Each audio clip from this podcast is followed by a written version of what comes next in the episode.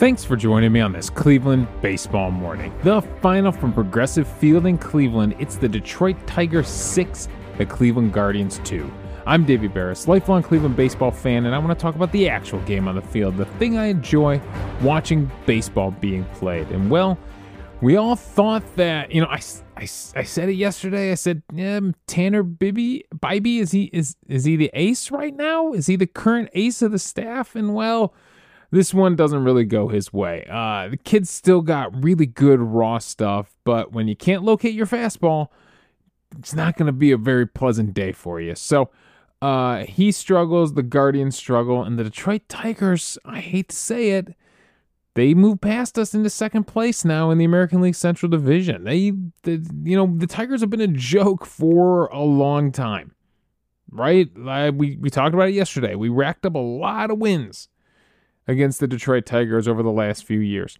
And things are clicking. Things are clicking a little. I mean, we both have losing records, so I ain't clicking that great.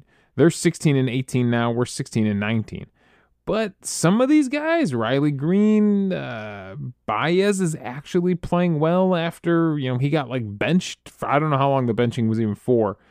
Uh, Maton at third base, Maton at third base is only hitting 168, but uh, Torkelson, but these guys don't have great batting averages, so I, I don't know exactly what's working for him. If Eric Haase could play every game against the Cleveland Guardians, that would definitely. Uh, he seems to show out every single time he plays against us as punishment for getting rid of him. And then this Ibanez guy, which they apparently picked up from the Texas Rangers, who let him go on waivers, uh, has been great for them. He's on. He got two big hits. He's got. A, he's on base with a walk. He's on base three times. So yeah, the Tigers. Tigers aren't a total joke right now. Uh, they've they've turned over a lot of players in the last year or two, and uh, yeah, I mean this is this is the cyclical nature of baseball, right? This is just it's what happens. There's constantly teams that are in free fall, and there's constantly teams that are climbing back to the top. And it's very, very hard to actually stay at the top and maintain that. It, it seems like it's either either of those extremes. Right? Last year the Guardians were, you know, they team that no one expected to win the division and we were skyrocketing, right? We were climbing. We were on that upward trajectory the whole year with the youngest team in baseball. You know, Underwood late in the game like to point out that, oh, you know, they're still the youngest team in baseball. And I'm like, nah, that it doesn't that, excuse doesn't play. It doesn't play for me. If the talent's there, then the talent should be there. Uh, I I don't think their age has anything to do with why they're slumping right now. Uh, but yeah, so uh, now it's the Tigers. Now it's the Tigers, that team that's climbing and maybe figuring it out and maybe putting it together. So yeah, it's gonna be it's the, the, American League Central, even though it's the easiest division right now. There's nothing easy about it. Uh, there are some hungry teams in the division, and the Tigers took it to us tonight. They they beat us at kind of our own game. I mean, they were going first to third. Uh, they were uh, attempting to steal bases. Uh, some more successful than others. Uh, we will get into it. But yeah, they were they were putting together nice rallies. Uh, you know, they score in multiple innings. They score in the third, fourth, sixth, and eighth innings. So uh, yeah, they they were kind of they kind of beat us at our own game a little bit here. You know, multiple singles in that third inning, four singles in that third inning. The same thing we did on Sunday's game against Minnesota right? Multiple hits in that inning. Uh, in the fourth inning, a walk and a single, and then a double drives him in. Multiple hits in the inning. Let's see, when they score in the sixth inning, it's a home run. They do get a solo home run in there uh, to score. And then in the eighth inning, they tack on more uh, with three singles in a row. So, yeah, they were kind of playing Guardian style baseball. Multiple hits in an inning uh, shooting singles through. So a lot of line drives. So give credit to the Tigers here. All right. So, anyways, is that the top storyline of the game? I no. The top storyline of the game for me is um, it's got to be Tanner Bibee. For us, for Guardians fans, I'm sure the Tigers podcasters are having a completely different conversation. But the top storyline is Bibee. And yeah, I, I, I maybe anointed him the ace of the staff a little too quickly there. But he had been the most effective pitcher, it felt like, uh, for maybe the last two or three weeks since he got called up. He definitely seems like he was, you know, heading in that direction to being a top of the rotation kind of guy. And he still is. He still is. The, you know, the key is how he bounces back for this. He can still use use the I'm young excuse. He's a rookie pitcher. He's gonna have days like this. And it was locating the four seam fastball. Anyone, any of you who watched the game un- knew that, knew that's what I was gonna be talking about today. So let's look at the numbers and see how bad it really was. He threw the fastball the most on the day, so he was trying to make it work. He threw it 32 times. Here's the problem, though it was only in the zone. The zone percentage on that pitch, only 34% of the time he was throwing it in the strike zone. Now we got to look back at past data to see how much of an outlier this actually is. Uh, and I went back just one game because look, I'm not gonna. I, I could pull up tabs and pull up every game he's pitched so far, but I just went back one game to the game against the Yankees a week ago. And for that four seam fastball, he threw it 48 times, and he was in the strike zone 58% of the time. 58 on a very successful start to 34% on a pretty rough start. Big difference right there. 13 swings, no whiffs on that fastball Against the Yankees, he at least had five whiffs on that pitch. So not getting the whiffs. Uh, and they weren't chasing it out of the zone either. They only swung outside of the zone 19% of the time. Uh, and but 100% contact on it. So that maybe that was one of the foul balls. I don't know. But I mean, he wasn't even getting him to expand the zone at all and go chase that fastball. Uh, they swung outside the zone in that Yankees game 40% of the time outside the zone. So it did get him to expand the zone a little bit on that. So yeah, that's that's rough stuff. The velocity on it seemed down a little, just a little bit, just a little. The the average off his yearly average was 95.1. He averaged 94.7 on the velocity, but that max number wasn't there. In the game against the Yankees, he maxed out at 98.6 on that four seam fastball. In this game, he only maxed out at 96.8. So maybe he was just tired. Maybe he just maybe he did need an extra day of rest. Maybe this the workload of a major league game is tiring him out a little bit. Uh, so yeah, some uh, I don't know. I that that's a conversation that he probably would have to have with the training staff, with Carl Willis, with Francona, to say, uh, you know, I wasn't feeling it, and I, you know, my arm was a little tired after that start against the Yankees. I, I don't know. I total speculation there, but at least at least I can tell you that the velocity numbers were down a little bit. The velocity was down a little bit. The command was down a lot. So what does that tell you about how Tanner Bibee was feeling in this one? Maybe just couldn't find it. Maybe just couldn't find the grip on it today or something like that, and it was another cause. But uh, that's what the data uh, is showing. Um, the slider was, you know, the slider was working when he could use it. Uh, the slider and the curveball, everything else had a decent whiff rate. If you, if you eliminate that fa- four seam fastball from the equation, everything else on the day had a decent whiff rate. It was just that fastball. He just could not make that pitch work. And uh, going over to the illustrator uh, against right handed batters, he loves throwing across the plate to the uh, to the glove side and just I mean, I literally up and down that outside edge of the plate and just missed away a lot. Just threw him across the plate a ton uh, on that four seam fastball. And then to the uh, left handed batters, he likes to keep it to the arm side, but he didn't really do that. He was really, he struggled a lot against the lefties, was really all over the place, missing in all four quadrants with that fastball against the left handed hitters. So, not a good day. Not a good day for Tanner Bibee. He also gives up, uh, despite the uh, the command issues.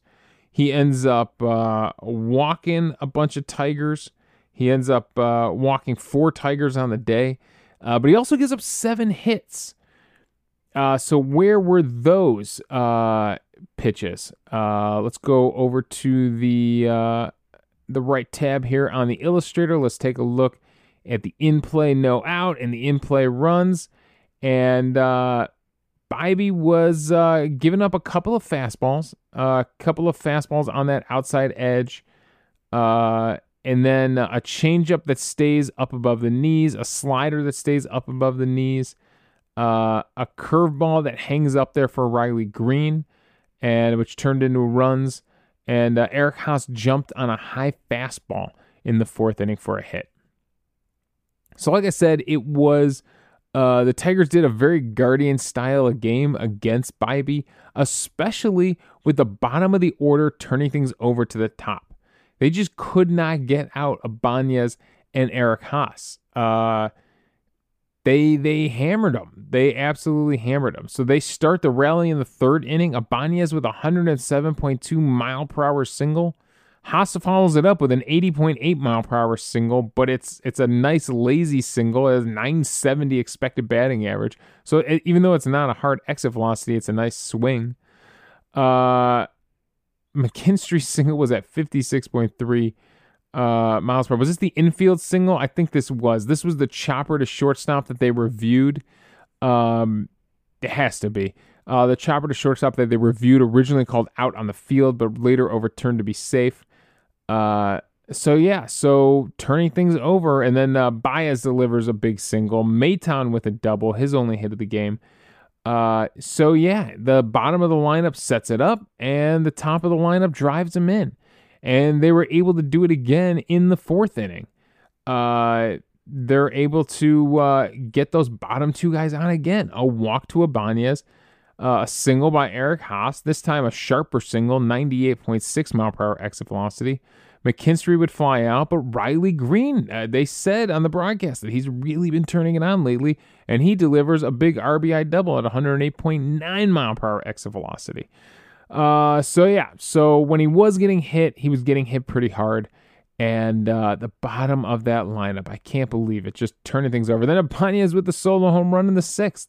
So all that scoring, all that scoring sparked by the last two hitters in their lineup just crazy stuff.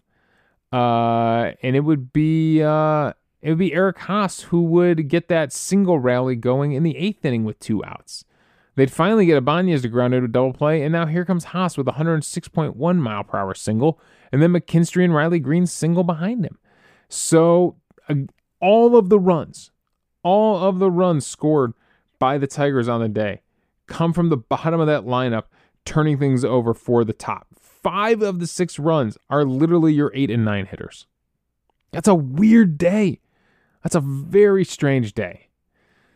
All right, I honestly I don't want to hammer Bibee too hard because uh, that's the storyline with him. It was the location of the fastball, and we'll we'll have to see what his comments are. Uh, I didn't hear an interview with him or anything yet to see what the comments are on uh, what was going on, what he was feeling out there, but hopefully he'll bounce back in his next start, and the command will be there.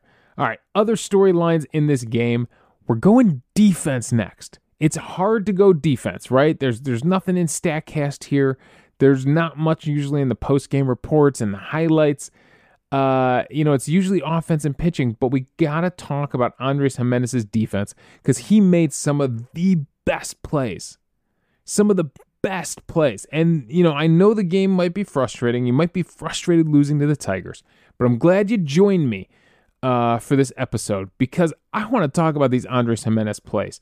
There were three of them that come to mind, and maybe there was even more in there when I, you know, I was cooking dinner and uh, and stuff and running around the kitchen, and uh, so I'm sure there's stuff I missed in this game. But three, it starts with the uh, the ground ball to him.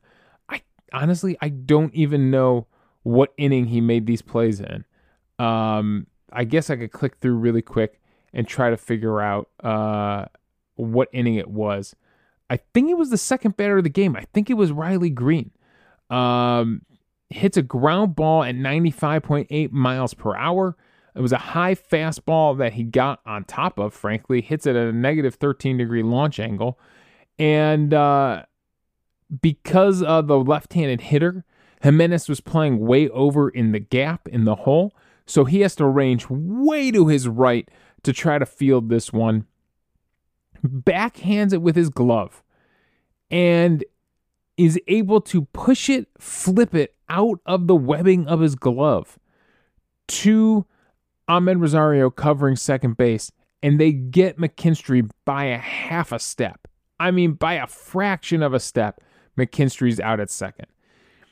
This was uh, the way Andres Giménez flipped the ball out of his glove. Go, go in the backyard. Go in the backyard with a family member. Go in the backyard with a friend. Try this a hundred times. See if you could get the ball out of your glove the way Andres Giménez does and flip it to someone covering second base. I don't I don't think you can.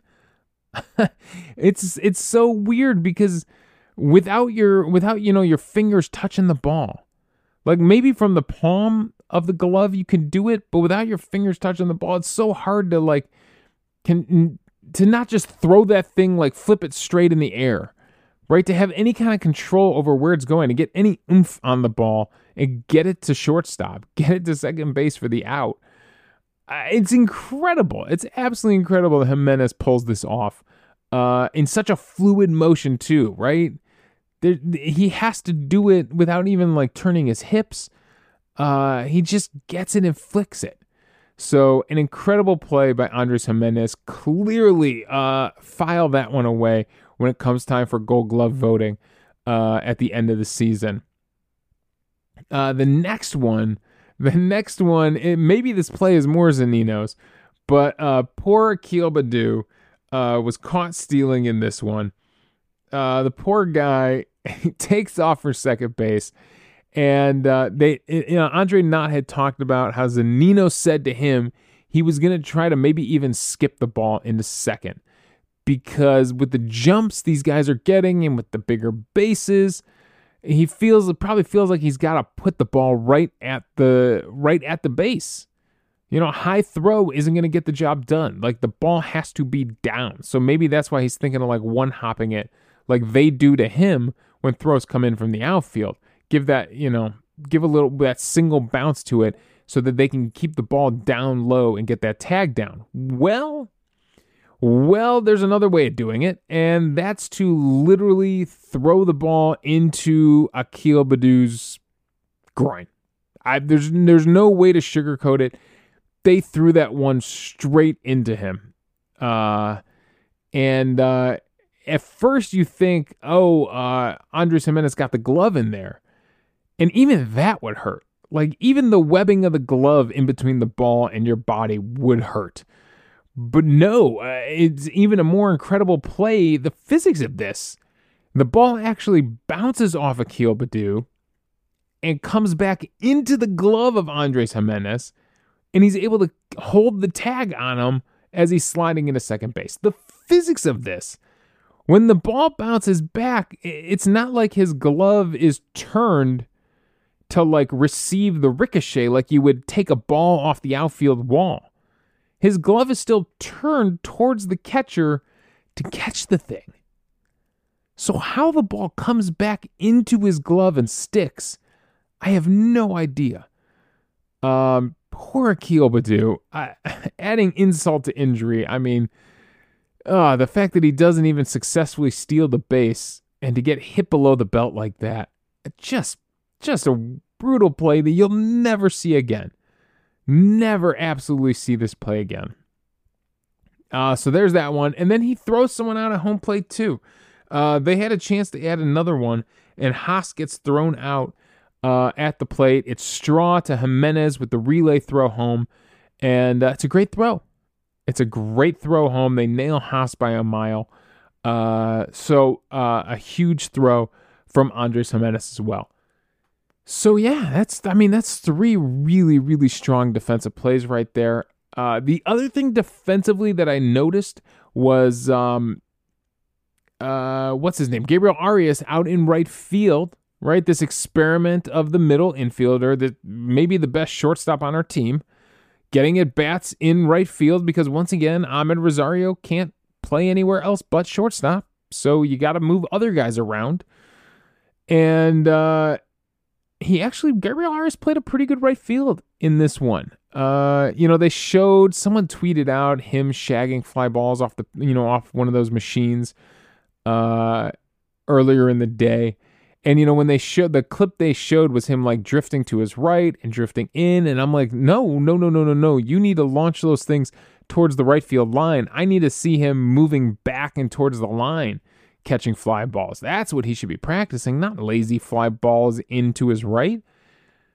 But anyways, he uh there were a couple plays that they're not much, but I just noticed them, right? And, and it's it's good to see the mechanics he first off he fired off an absolute missile to third base they just barely missed getting the runner they thought about challenging it but ultimately didn't uh, someone trying to go first to third and he's got an arm out there it's been a while since we've had a right fielder with a real rocket i, I know that brennan and oscar gonzalez have decent arms but like oh man uh, i remember Shin-Soo Choo when he was out there with just that missile of an arm from right field Manny Ramirez had a cannon in right field.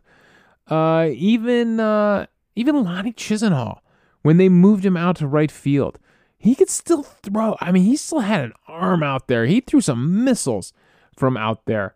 So uh, so yeah, so um, I don't know. Arias's arm might play in right field. Uh, it's still, you know, we'll see how he does tracking balls towards the wall. The other one that he actually made like an act, a good outfield play on was a missile over his head that he didn't have any chance at catching, but he did turn to receive it off the wall really well. So at least those mechanics were there. Uh, he took the ricochet off the wall perfectly and got the ball back in. So it's nice to see those mechanics. If he is going to be playing right field for us a lot, then it's nice to see those mechanics out there. All right, offensively, what do you want me to say? What the, the team goes one for nine with runners in scoring position, so a brutal number there for the Guardians. The Tigers, by the way, go five for 14 with runners in scoring position. They had four extra base hits on the day, including three doubles and a home run. We only have two extra base hits. They both turn into runs. I mean, Steven Kwan doubling to kick off the game. So that's nice. Uh, jumps on the second pitch uh, and hits a double. Uh, Amed Rosario doesn't ground out. He actually hits a single uh, up the middle, but he hits it so sharply, and Riley Greene comes charging in from center field, so they can't send Kwan. Uh, he gets a maybe he got a bad jump on it, but they don't send them to score. And Jose Ramirez grounds into a double play. He's the one that grounds into a double play. Didn't expect that coming. It's a high fastball out over the plate, and for some reason he just got on top of it and smoked 107.6, but right at Javi Baez to turn the double play. Now, later in the game, in the fourth inning, he gets a fastball in almost the exact same location. And this time, he doesn't jump on it. He, he kind of he sits back on it, keeps that back upright, leans into it, and uh, actually launches this thing. 25 degree launch angle, 105.3 mile per hour exit velocity, 410 feet out to left field, 30 of 30 ballparks. This is a home run.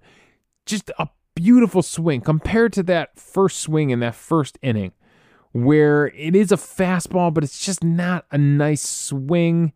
This one, he really kind of leans back and leans into this one and lets it fly.